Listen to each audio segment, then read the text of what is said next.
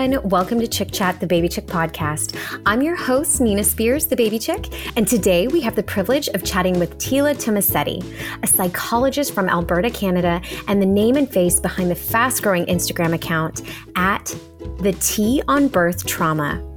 Tila has spent the last 15 years specializing in various forms of trauma therapy, such as domestic violence, childhood sexual abuse, tragic losses, and sexual assault. A few years ago, Tila decided to pursue her doctorate with a specialty in birth trauma.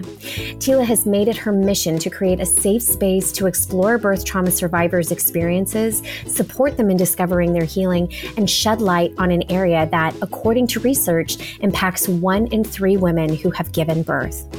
Today, we will be chatting with Tila about birth trauma and how to overcome difficult birthing experiences. I am looking forward to shedding some light on this important topic and learning more about how to overcome these difficult birthing experiences. Let's welcome Tila to learn more. Hi, Tila. We're so happy to have you on our podcast, Chick Chat. Thank you for joining us today. Oh, thank you so much for having me. Oh my gosh, of course, absolutely. When we heard about you, I was like, you know what? This is so fascinating. More people need to be hearing about this topic. And I was inspired by what you have really gone into this whole area. And we're going to dive right into it. But we'd love to learn a little bit more about you first, Tila. Please tell us what inspired you to specialize in birth trauma. So, I like to preface this by kind of admitting something, which is that I had never heard of birth trauma until just a few years ago. So, I've been a trauma therapist for 15 years now, and those two words had never come across my couch, my therapy couch before. And I was sitting across my best friend a few weeks after she gave birth, and she broke down in tears to me and described her birth. And she knew with me she didn't have to sugarcoat it, that she could just be honest about her experience. And she used the words birth trauma. And I said to her, I've never heard of this. And she says, nobody talks about this. It's, it's something that's quite hidden. And so I started to look into it afterwards. And I was nearing finishing my master's at that time when she shared it with me and knew I wanted to do my doctorate. And I wasn't sure what I wanted to specialize in yet. And the moment she told me that no one spoke about this, no one is doing enough research around it, I decided to dedicate my doctorate to her. And uh, little did I know, though, that just um, a few years later, I would have my own birth trauma. So, yeah, I did not expect that.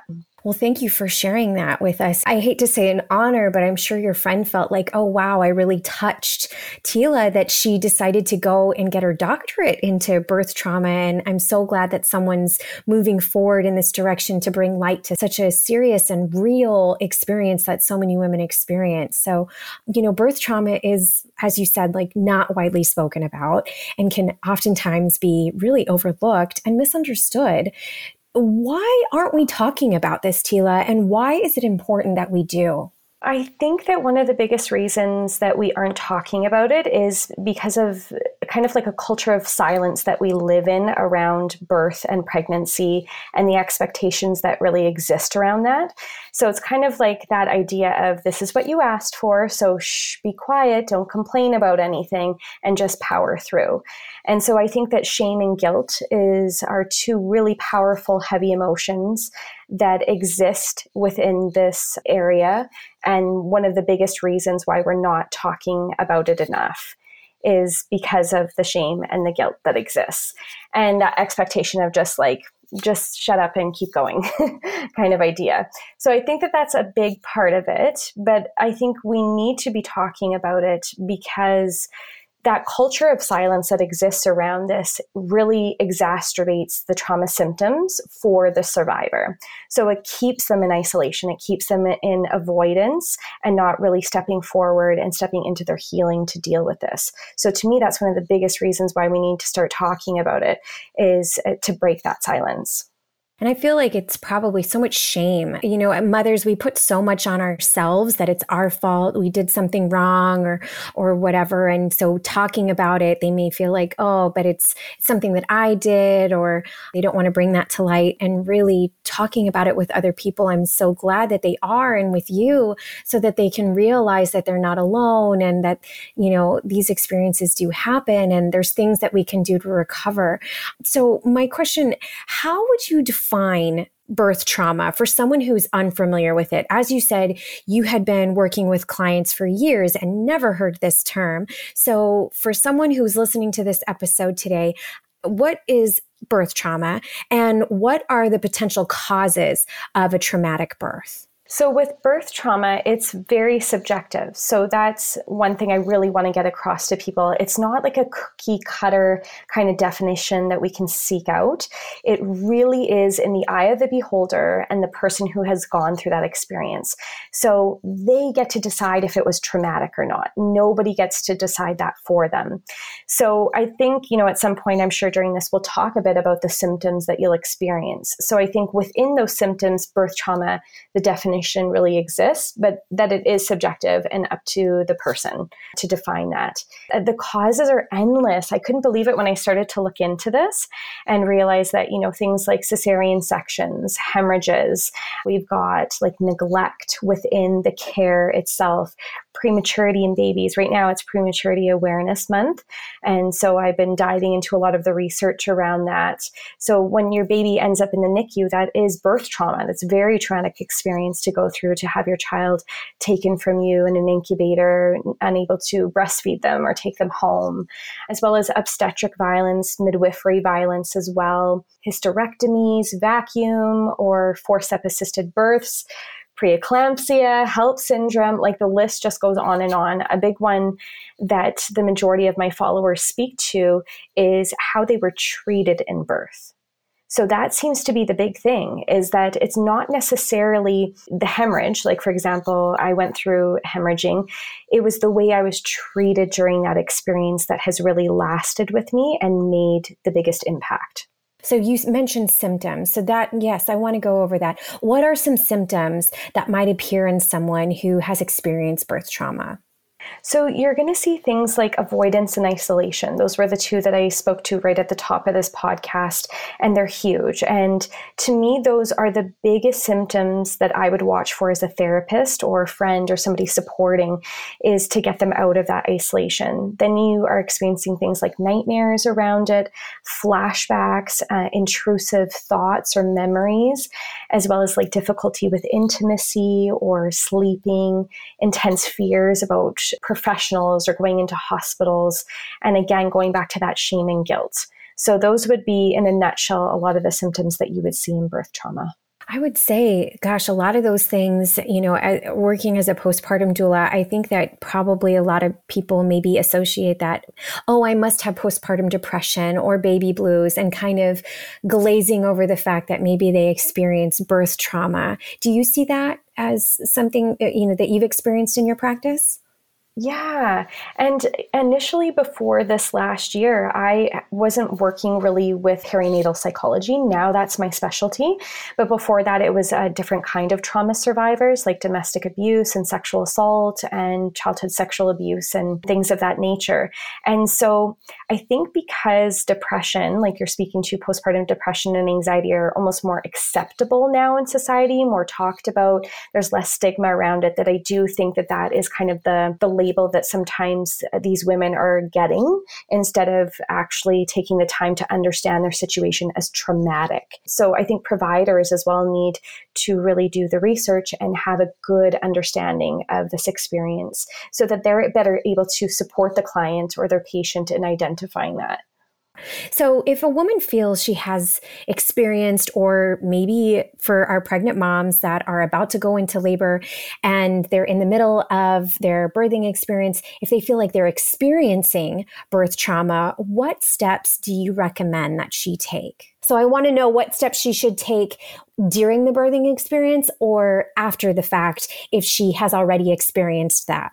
I think I just want to start off that by saying that first to just embrace the courage and the strength and the like the self-love that it took to even acknowledge your experience. I think that's huge. I think that's a huge first step for people is to be able to say for themselves, this was traumatic for me. It takes courage. But I think the step, so you're asking beforehand, right, Nina? Like to, pre- like to prepare? Maybe not beforehand, but like, uh, because I'm going to ask that in a bit. But I want to know if they're in the middle of it and they're like, oh my gosh, I didn't prepare for this, but I'm starting to feel unheard or not respected. What can they do in that moment during their childbirth to turn things around, hopefully?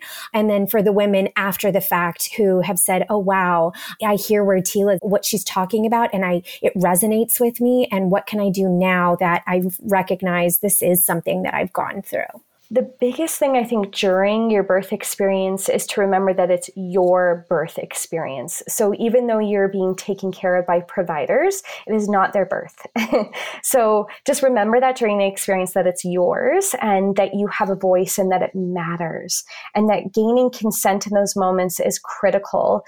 And so if providers are not hearing that or not offering proper consent, because consent, what that essentially means is that all the information has been provided to you so that you can make an informed decision. And if that hasn't taken place, you have every right in that moment to say, Whoa, hold on.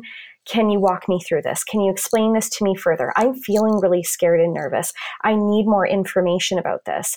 It is their job and your right to receive all of that information. Unless it's an emergency situation and lives are at like at stake, they need to slow down and really go over those things. So that's the first key is just really understanding your rights about consent and then just find your voice in that moment. And if you can't find it, preparing your partner beforehand to say like, you know me, if I look like I'm freezing, which is a really common trauma response as well, that fight, flight, freeze, then, you know, can you speak up for me? If you don't think this is right either, can you say something? Maybe I, I'm not able to find my voice in that moment. You are a doula doula. Doulas are absolutely fantastic resources and supports in that moment. Unfortunately, they're becoming even bigger advocates than I think that they need to be or should have to be in these moments. They're becoming witnesses to a lot of birth trauma. But they too can, in that moment, be a voice for you in case you lose it. And then afterwards, what I would say is talking to supportive people. So those people in your life who are going to really hear you and listen and validate your experience. So if you know, you know, a person in your life isn't so receptive or tends to kind of use toxic positivity, then maybe shift to somebody who will really hear the rawness and the realness that exists within birth trauma.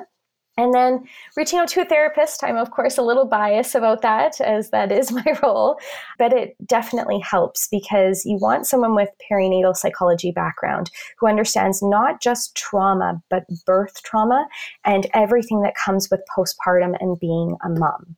So you want someone who understands the many layers that exist there. So that's where I would say you could start.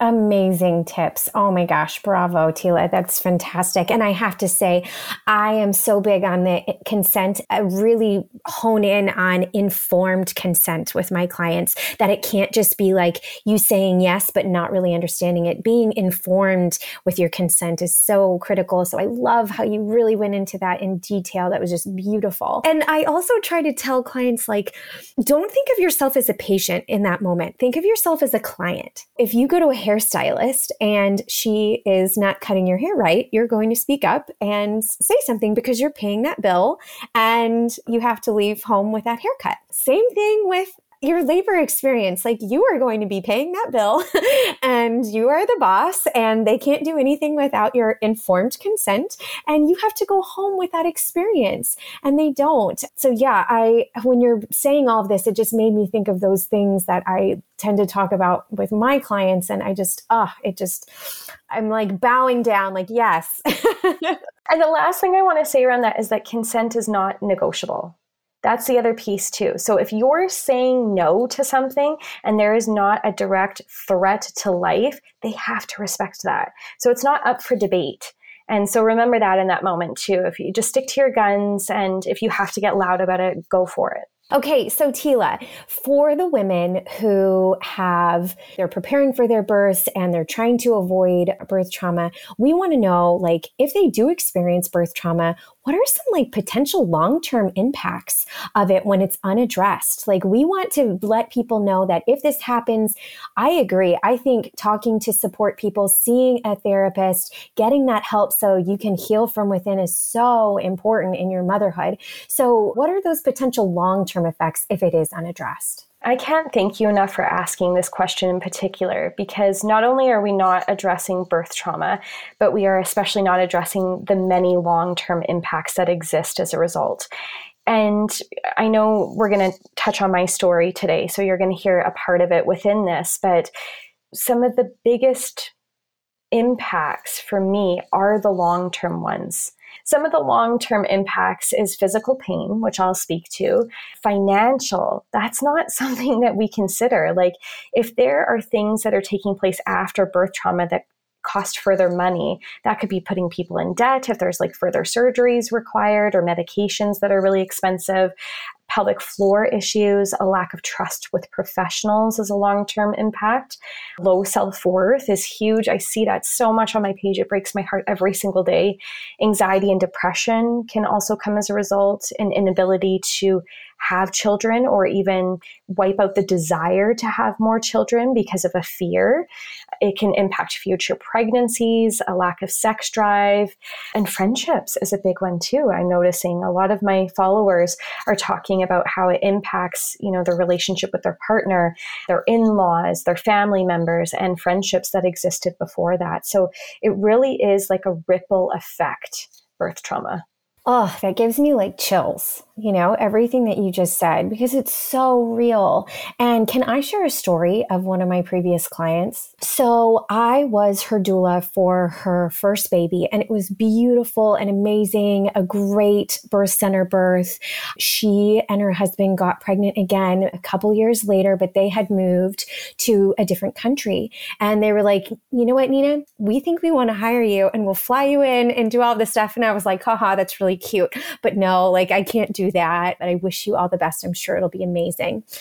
And what happened was that after she had her baby, the doctor was pulling on the umbilical cord to help extract the placenta and was being a little too aggressive with that and left some of the placenta inside her uterus. And as we know that can cause you know infection and hemorrhaging. And so they had to rush her to do a D&C because she was hemorrhaging. And when she woke up they had done a hysterectomy and she was just right. And she calls me days later and said, I had my baby and I can't have any more babies. And so when you're listing all of these things of potential long term impacts, like, and I hate to say this to anyone who's listening because, oh my gosh, is that so rare, y'all? I do not mean to scare you, but had she known to speak up and say, hey, like, can we be a bit more patient with my placenta detaching from the uterus and not be so aggressive so that you can get to the next room and deliver the next baby? She may have avoided that whole situation. And it just, anyway, breaks my heart. And so there are, you're so right. There are so many long term impacts from small ones affecting, like, not that they're, I'm not trying to diminish this in any way whatsoever, but like from losing friendships to not being able to have any more babies when you really want to or losing that desire like you said and so forth. So oh my gosh i'm oh that story breaks my heart. And i think that's something that a lot of people battle with too is feeling like it was their fault. Like oh if only i had known if only i had you know said something or done something. And and sometimes even that isn't enough in those situations. So i really feel for your friend because she didn't know that that was going to happen. Oh, yeah, I feel for her. Absolutely. Yeah, I hear hysterectomies come up quite a bit on my page, actually. So, and and the heartbreak around that of course and then the shame and the guilt oh my gosh of course because you know i really want people to know that maybe someone's listening and maybe they went through something similar. And I want them to know that they are not the only ones who have suffered these kind of things. I want to say, like, they did nothing wrong. They shouldn't blame themselves. It's not, you did the best that you could in the situation that you were in with the knowledge that you had. So please do not be hard on yourself and of course seek like help and support and guidance through this so that's why i've just been so excited to talk to you about this because it's just so important and near and dear to my heart. And this is just necessary. So, how can someone begin to heal after a traumatic birth experience? I think the first step is self validation. So often we look to other people to say, my experience matters, right? And we get stuck in that. It's like a hamster wheel of waiting for that validation to come. And when it doesn't, we stay trapped.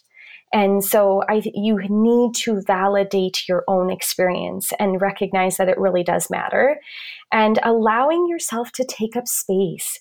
I think as women, especially, we're taught to be really small and make ourselves small and not to take up any room. Get big about this. Take up space. Talk about it with people that you know are going to hear you and validate that experience, as well as seek out people with similar experiences, which happens a lot on my page. It's very interactive in my stories. It's not just posts that I'm doing every single day. I'm engaging them in a cause of birth trauma and opening up discussions and asking questions. And so seek out like communities like that where you're going to feel heard and seen and that connection is so so powerful. And of course going back to therapy is a big one.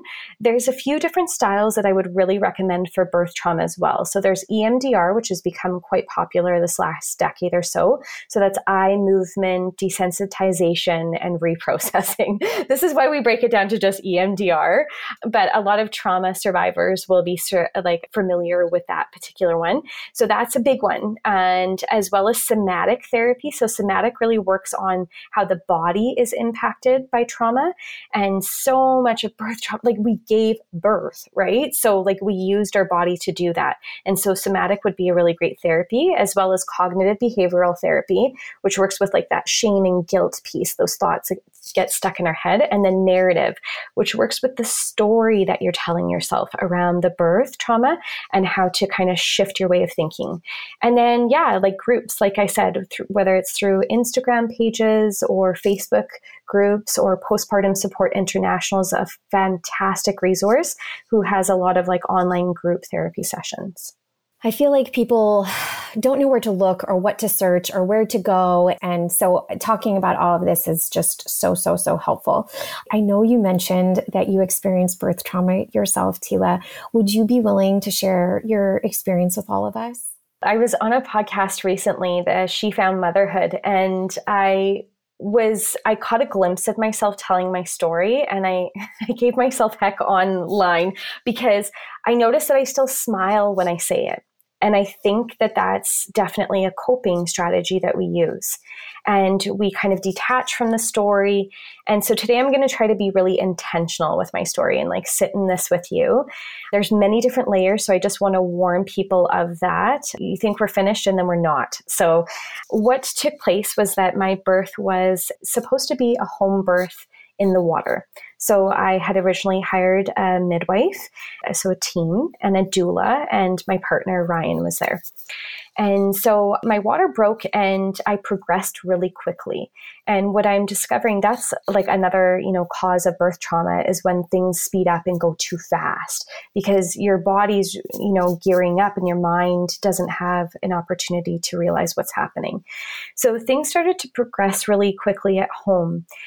Now, there's one part of my birth trauma I'm unfortunately not allowed to speak to, which to me is adding another layer of birth trauma to me, which is the midwifery violence that took place in my home. I have reported that midwife and to her association, and she's currently being investigated. So I'm not actually allowed, this is what I've been told, I'm not allowed to speak to it. So I will very gladly speak to it once the investigation is over because it's something that has an incredible amount of silence around it and needs to be addressed at some point. So I will say that there was a significant amount of midwifery violence in my home. And after hours of begging to go to the hospital at nine and a half centimeters and pushing for about three to four hours at home, I finally got my wish of getting to the hospital. When I arrived, I continued to push for another three hours. And all of the sudden, out of nowhere, and the midwives were still there at this point, my doula had left. She was so traumatized by what took place to me in my very own home that she didn't come to the hospital. So, again, I, would love to speak to that down the road. She's in therapy over it and everything right now when we finally got to the hospital and after hours of pushing, I just remember all of a sudden a flurry of people coming into the room. So it went from being, you know, the four of us to all of a sudden there were doctors and nurses and all these people around everywhere. And a doctor by the name of Billy Wong, who is, I didn't realize at the time because it was my first birth, is quite famous here in Canada. And he's an incredible doctor, an incredible OB. And he said to me, I'm very concerned about your condition right now. You're running a fever, you have an infection from prolonged labor, and I'm worried about you. And so he said to me, Here's your options at this point. He was wonderful. He went over everything in detail and make sure uh, he made sure to get my consent and explained to me that he needed to try to use forceps and he was going to do an episiotomy and he would give me three pushes and that he was so concerned about my state that if I couldn't get her out in three, that he was going to move to an emergency C-section. So I was floored, right? This flurry of people, I was right there. I was just in panic mode, going like, "What is happening?" Like first, this was supposed to be a water birth at home. Now I'm in the hospital. Now all these doctors are here. So I managed to get her out on the second push. And I'll never forget this moment of having her lay on my chest and staring at her and just getting lost in her. And and this moment uh, is the most beautiful moment of my birth is just looking into her eyes. And i didn't realize i was hemorrhaging. And i'm lying there looking at her and i see the look on my husband's face and he's looking really worried and he's starting to look like he's going white and then I start hearing the doctors say things like, we can't stop the bleeding. This is so much bleeding. Like they, I just heard them kept saying the words bleeding. There's so much blood. And then I realized in that moment what was taking place. And he tried to gently tell me what was also taking place. So, long story short, is that I lost over half the blood in my body and ended up needing blood transfusions as a result. So I was in the hospital for almost a week and they gave me the transfusions, bagged iron, IVs. There would be so many tubes and needles in me that my veins would begin to collapse as a result, and they wouldn't be able to find veins anymore in me. So they'd have to call in like ultrasound technicians, which I didn't even know existed for your veins. So it was days of that taking place. And so that was like the first part of my birth trauma was uh, the midwifery violence that I can't speak to and the hemorrhaging that took place and the stay at the hospital and all that existed. Once we got Livy home, that's my daughter's name, Six weeks later, I would hemorrhage again at home due to a retained placenta, which you just spoke to. And so I had no idea you could hemorrhage again. And so for, you know, listeners, you can hemorrhage up to 12 weeks after you give birth. And people don't know that. And usually the cause of it is a, a retained placenta. So I went through the excessive hemorrhage in the hospital, which is rare. And then I went through the retained placenta and had to have a D&C to remove it. So this was six weeks later. It was May long weekend due to COVID. Obviously, my daughter wasn't allowed in there. My husband wasn't allowed in there. I was all by myself going through that surgery, which was terrifying. And Dr. Billy Wong was the one to do that one as well. So I've gotten way too familiar with him, unfortunately. And then what happened afterwards, and this is the long term impact that I wanted to speak to today, is that as a direct result of my birth trauma and that six week hemorrhage and the stay in the hospital, I caught what's called C. diff. Now, C. diff, for your viewers who are unfamiliar, is an incredible infection that you only get from being usually in hospitals and on antibiotics. And usually you only see it in older people, like people in their 80s or like cancer survivors, people with literally no immune system. And because I had hemorrhage twice, I didn't really have an immune system left at that point. And so C. diff can be fatal and can takes lives all the time. And I was put on very aggressive medication called vancomycin. Usually that does the trick, especially for somebody my age. I'm 36 years old. No, it did not work. I relapsed a total of four times with C. diff, which is like that's crazy. I'm now a part of a clinical trial through the University of Alberta, which deals with fecal transplants. And fecal transplants have come a long way in dealing with C. diff. Fecal transplants are now down to a pill form that you take to try to get rid of the C. diff for good from your system. And so I, the first fecal transplant I went through failed there was an 80% success rate, and my C. diff was that aggressive that it came back. And knock on wood, I am now 10 weeks into my recovery with the second fecal transplant. And they say that the eight week mark is the golden number. So I've like passed that golden number, but they follow me for a year in this trial. So one of the things that took place after my birth was that I would have hip pain in my left hip. And I ignored it and thought it was just a part of giving birth and, you know, this almost six hours of pushing that I went through. And I have been in a lot of physical pain since, but was so focused on the C. diff that I was ignoring that part of my recovery. And I've been going through pelvic floor physiotherapy before giving birth and after. And Oh, Nina. Sorry, ignore me. I know we're on video for everyone who's listening. So she's literally watching me cry as I'm listening to her story but you know just to stop though like i really appreciate though too because it's bringing the emotion out in myself. And like i talked about is that i detach from this all the time and i do to get through my story so that i can help other people. And it's not necessarily healthy like i need to connect to this. So your tears are helping me to do that right now. So thank you for your vulnerability. I really appreciate it. I'm a box of all the feelings. So if you ever need them call me. Yeah. So what happened was that my pelvic floor physiotherapist, I've uh, Callie. I just want to give her a shout out. She's just incredible through Pine Integrated Health Center. I saw her a few months ago and it was the first time I'd seen her after birth. And she tried to get mobility on my left leg and she couldn't. And she right away was really concerned. She said, Something is wrong. I need you to order ultrasounds x rays from your doctor. And I did that. And it took me a few months to get in last week I went and it was quite a traumatizing experience. I kind of felt like I was reliving my birth trauma all over again for various reasons. I felt very much out of control in that moment. So, long story short, is that he, the technician, shared with me that the results are not good. So, he didn't go into detail, but he said, I think this is a direct result from the forceps that were used. And I said, Do you know what the healing is going to be like around this? Do you, can you at least tell me that? He said, I can't tell you much, but I just know it's not going to be good and that you might have like hip injections for the rest of your life. I was going, hip injection? What the heck is hip injection? Like I just left there just feeling shattered. And so sure enough, my doctor's office called me yesterday. They got the x-rays and ultrasounds in and they want me to come in tomorrow. So you know that's never good news when the doctor won't tell, especially in COVID times, right? Where they could easily just tell you over the phone. So I'm going in tomorrow at 11. So everyone keep your fingers crossed for me. I'm scared because it just feels like this is never going to end. And it's what my followers speak to as well, you know, is that it just feels like it, it kind of haunts you for a while.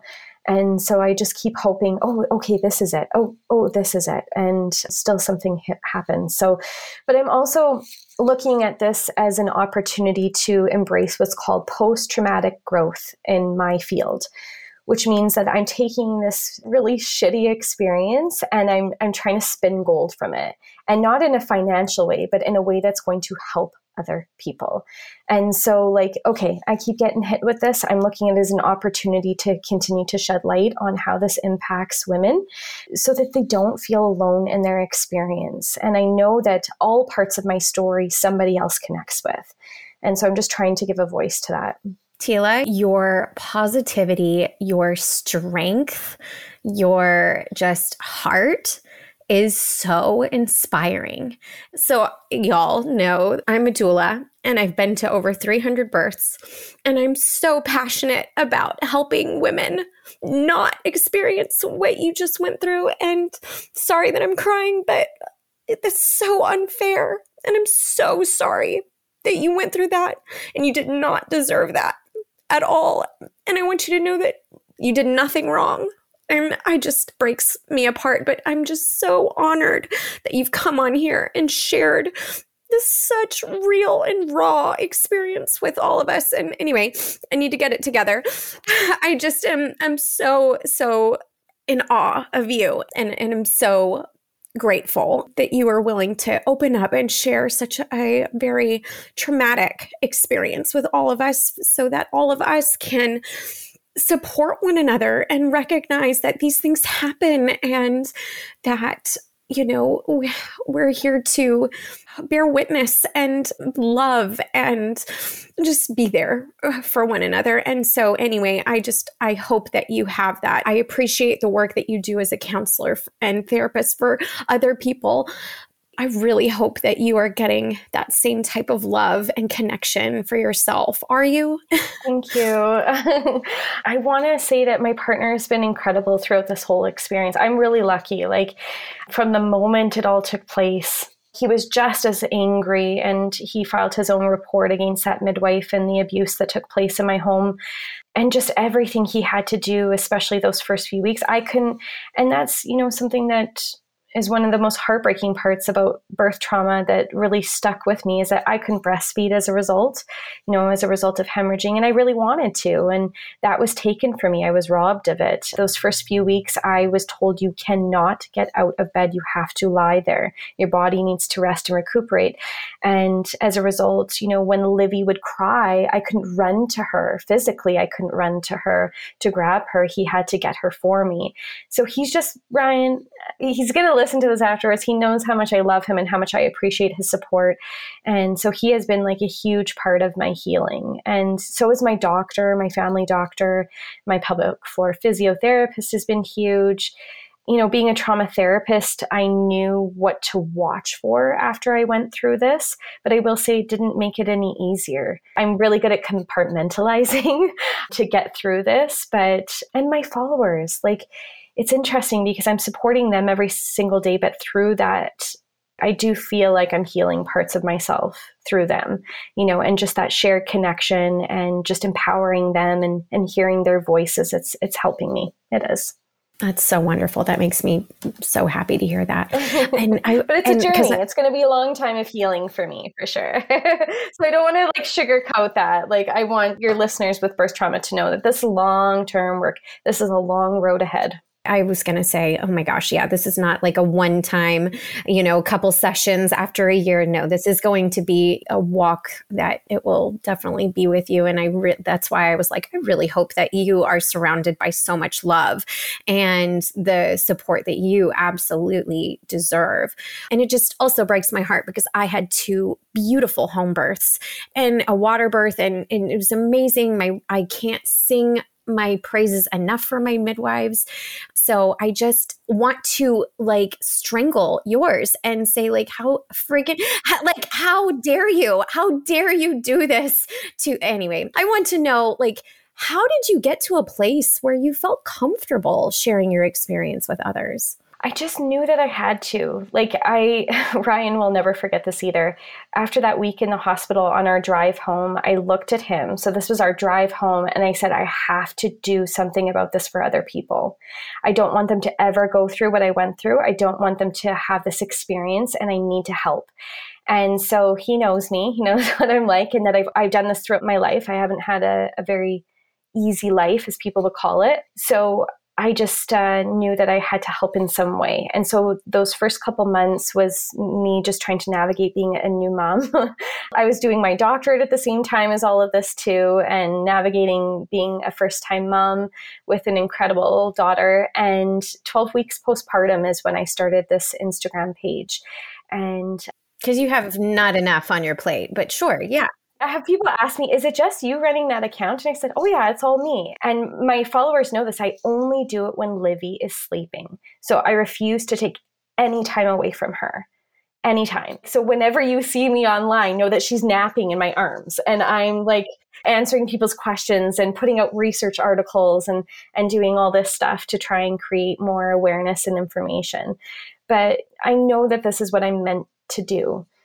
And I say that not wanting other people to feel like they have to say that too. I know that this is my experience, but I would never say that to somebody else. Like, I would never be like, this is your calling. That's why you went through it. Because that hurts when somebody else does it. But I will say that I know that this is what I'm meant to do is to shed light on this. So that's why I did it. It's just, it just felt instinctual. It felt like I had to do it. Well, for a selfish reason, I'm so glad that you did. But I'm glad that it was because of a calling to you and that you felt like, oh, I know that this is, like you said, a shitty situation, but I know that I can help and do and make so much good out of this, this crap that's been given to me. So we're just so grateful for you. And you said that you have an amazing partner, which, oh, I'm so glad. I want to know what can women and their partner do to better prepare and potentially prevent experiencing birth trauma? So this is the big thing that I'm after right now. So one of like my goals, one of my dreams is to create some kind of program or preventions around this. So right now it doesn't really exist. Like I remember going through my prenatal class and they didn't say the words birth trauma.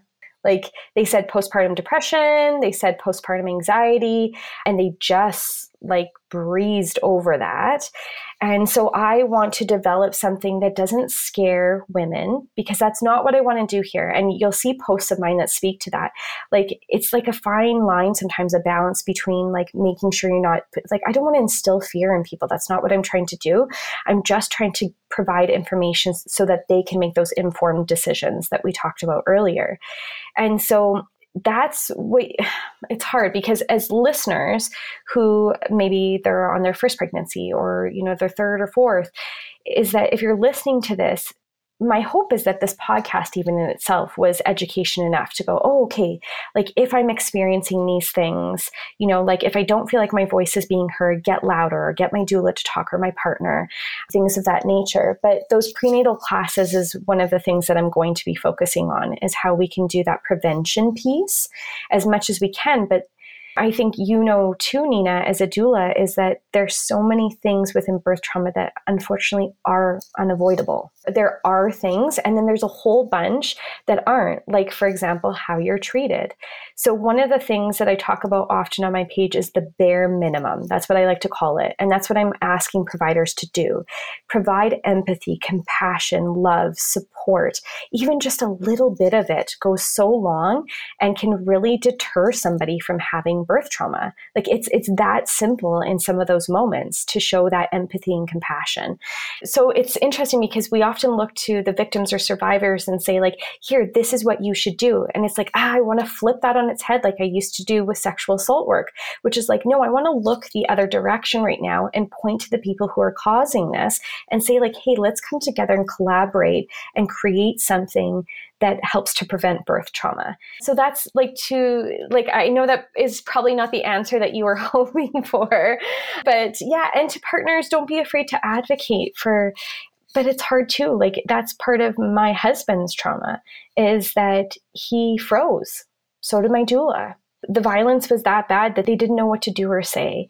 And so to partners listening to this who maybe like you know their partner went through birth trauma and they froze, please know that that's normal, that that's a natural response and don't beat yourself up over that.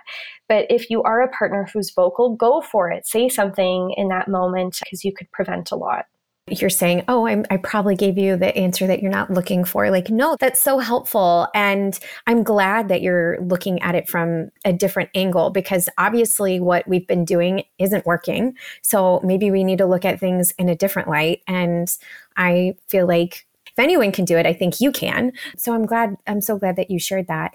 For us, you know, support people, what is the best way to support someone who has experienced birth trauma? Because I feel like when someone starts sharing their experience, people don't know what to say. It's kind of like, you know, after any loss or anything that's tragic or traumatic, people don't know the right thing to do or say. So they just don't say anything or do anything because in fear of saying or doing the wrong thing. So, what would you recommend are the best ways to support someone who has experienced birth trauma and how can we empower those survivors?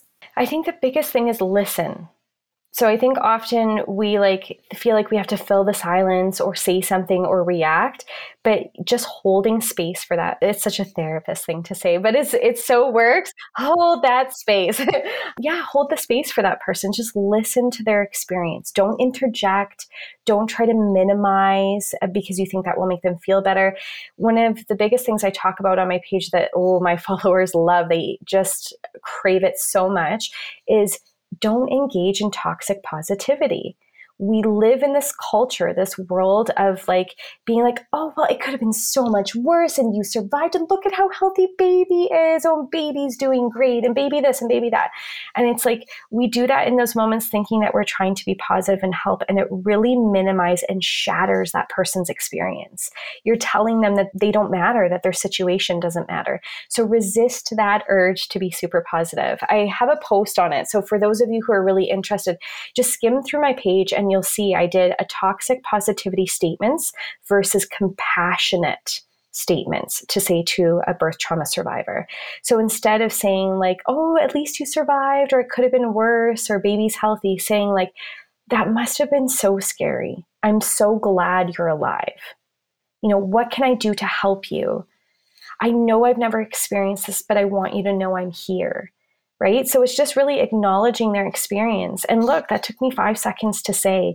And even just one of those statements can go like such a long way in somebody's recovery y'all please check out that that post so then you know we have some some even more tools to be able to use whenever we do encounter a friend or acquaintance or or any loved one who has experienced birth trauma so and tila you have said that 34% of women report their birth as being traumatic yet as we've said, not enough people are talking about it. What are some important messages birth trauma survivors want others to know? And you know, to speak to that 34%, my page is highly researched. So as a doctorate student, like I really take research seriously. And so that 34% is not made up. it's um, it all exists within the research papers that exist out there on birth trauma. And some you will even see as high as 45% as well. So we're seeing 34 to 45% of women. So one in three are saying that their birth experience was traumatic.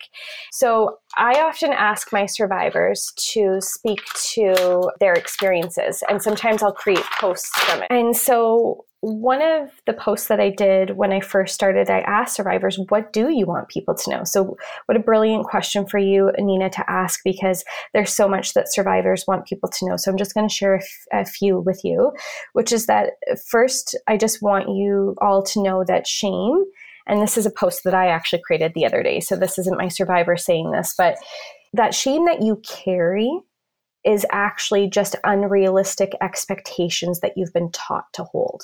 And when I thought of it the other day, I was like, oh my goodness, right? Like it's so true. Like that intense shame, because shame is I'm wrong, right? I'm bad. And it really points the finger at yourself. And it's like, no, those unrealistic expectations that you've been placed with those are what's wrong and what's bad. So I just want to throw that out there to people listening. How powerful, you guys. Like, oh my gosh, that is gold. So I just had to interject and say that. That was amazing. I love that. So they want you to know that birth trauma is real first and foremost. It's not something that's made up. It's not something to say to get attention, because again, most people aren't even talking about their experience. It completely changes you. Every fiber of you, birth trauma changes you. So many people are suffering in silence. You can't just get over it, it's a long road to recovery. A healthy baby does not mean a healthy birth experience. And that's really key for people to understand and that it's so common, it can happen to anyone and that it happens even in healthy pregnancies. So people think, oh, it must happen to people who like had a rotten pregnancy the whole time and then boom, birth trauma happens. No, my pregnancy was healthy. there was no issues, no complications. I'm a healthy person. And then all of that transformed. So, those are just some of the things that uh, survivors want you to know. I couldn't agree more. We shouldn't diminish things. It literally makes my skin crawl whenever someone says something happened and they say, Oh, well, at least you have a healthy baby. And I'm like, But that's so minimizing her entire experience. And you're just basically saying, like, how she feels doesn't matter because thank God she has a healthy baby. And yes, we get it. Of course. Thank God she does. But like, can she also be a human being with emotions and be recognized for that and respected and like supported through that as she holds her healthy baby? Like, can we do that? So that's the call to action that so many of us are saying right now with pages like this is like, I call it a maternal mental health epidemic. That's what we're in right now. We don't care about the mother. We're watching her suffer in silence and nobody's doing anything to help her. And she is raising that next generation. So we really do need to put our energy and our time and our love towards her because then essentially we're also giving it to the kid in the same moment. Okay, so Tila, what resources do you recommend that women look into to learn more about birth trauma and overcoming a difficult birthing experience? So I spoke to them a bit at the beginning there, which is Postpartum Support International. So that name really does say it all. Like they are around the world, they have chapters everywhere. So just like get on your computer, Google Postpartum Support PSI is what they go by for short, and you'll see all kinds of resources that they offer. And they will be able to link you to direct trauma therapists within your state or province. So that's what you, I would suggest, one of the first things that you can do. You also want to go on something called Psychology Today. So it's a platform that us therapists and psychologists use to um, put our profiles up there. So I exist on there. All of my therapist friends exist on there.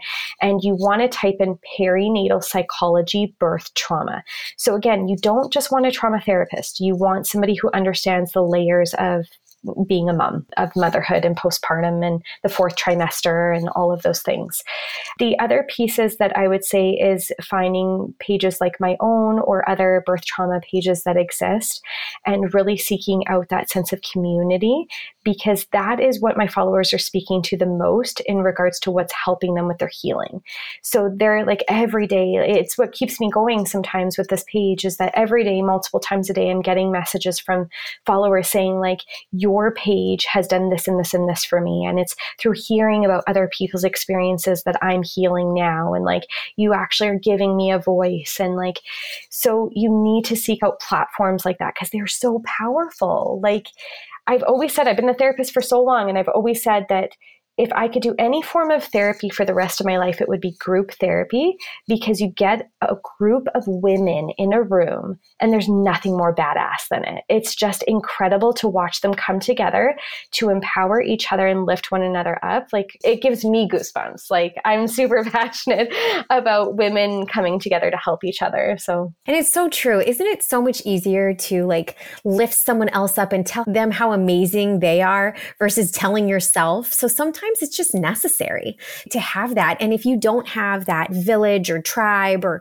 whatever to tell you, like, you're amazing, mama, like, rock on with your bad self kind of thing, like, finding groups like that are essential. And I just, I love that. I'm so glad that you do that. Tila, uh, I just, falling in love. This is the best. For our listeners, we want to know, like, any final thoughts or advice for, for all of us?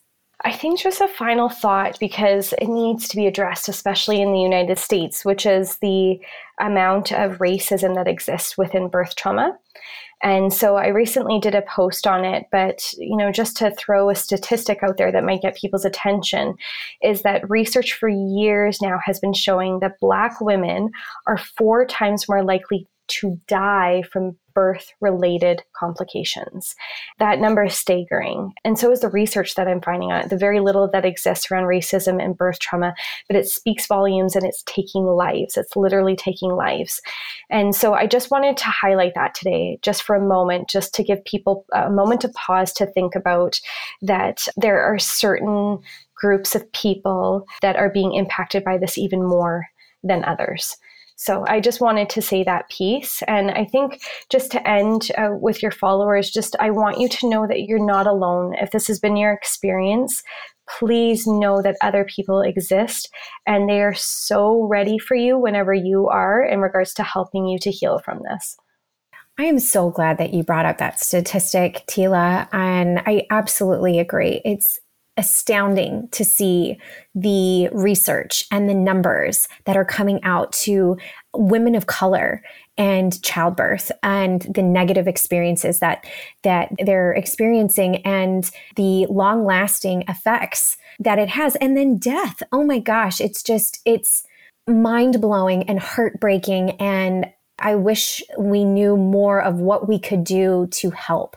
And I think it's having these conversations with people like you, informing people what is going on, what can happen, and to speak up and inform uh, one another and empower each other and to be there for women of color during their childbirthing, pregnancy, and childbirthing experiences. So, because you touched on that, do you have any resources or recommendations for any of us who, who really feel a calling to do something about that or to support women of color?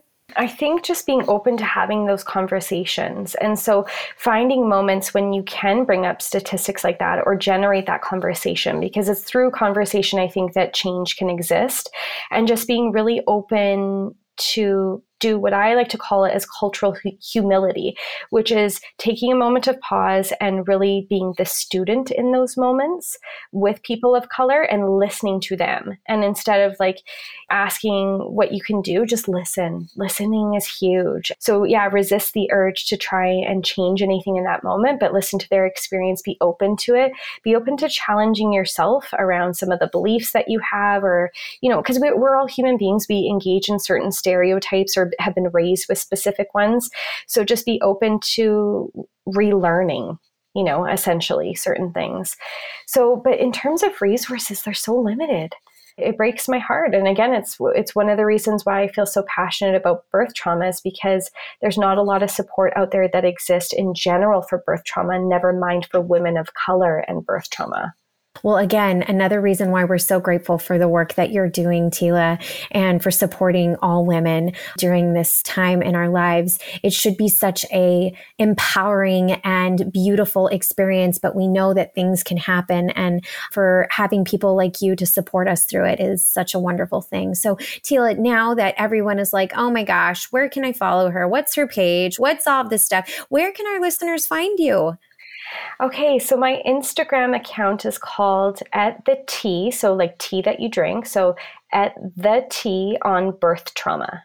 The tea on birth trauma, y'all.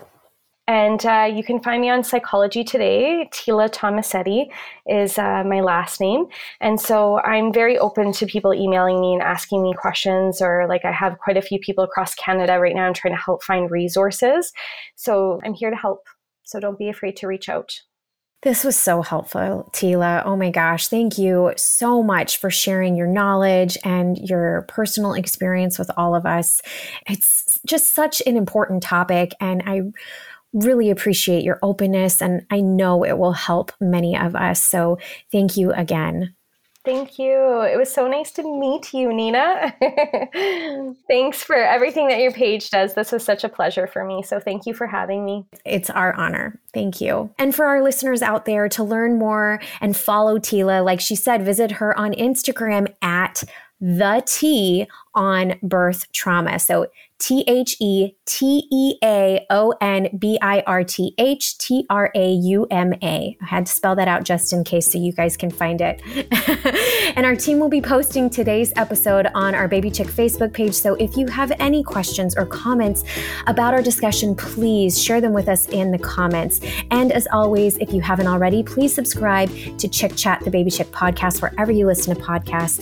I'd love it if you guys left us an honest review. And cheers to all of you mamas to a happier and healthier and birth trauma free birthing.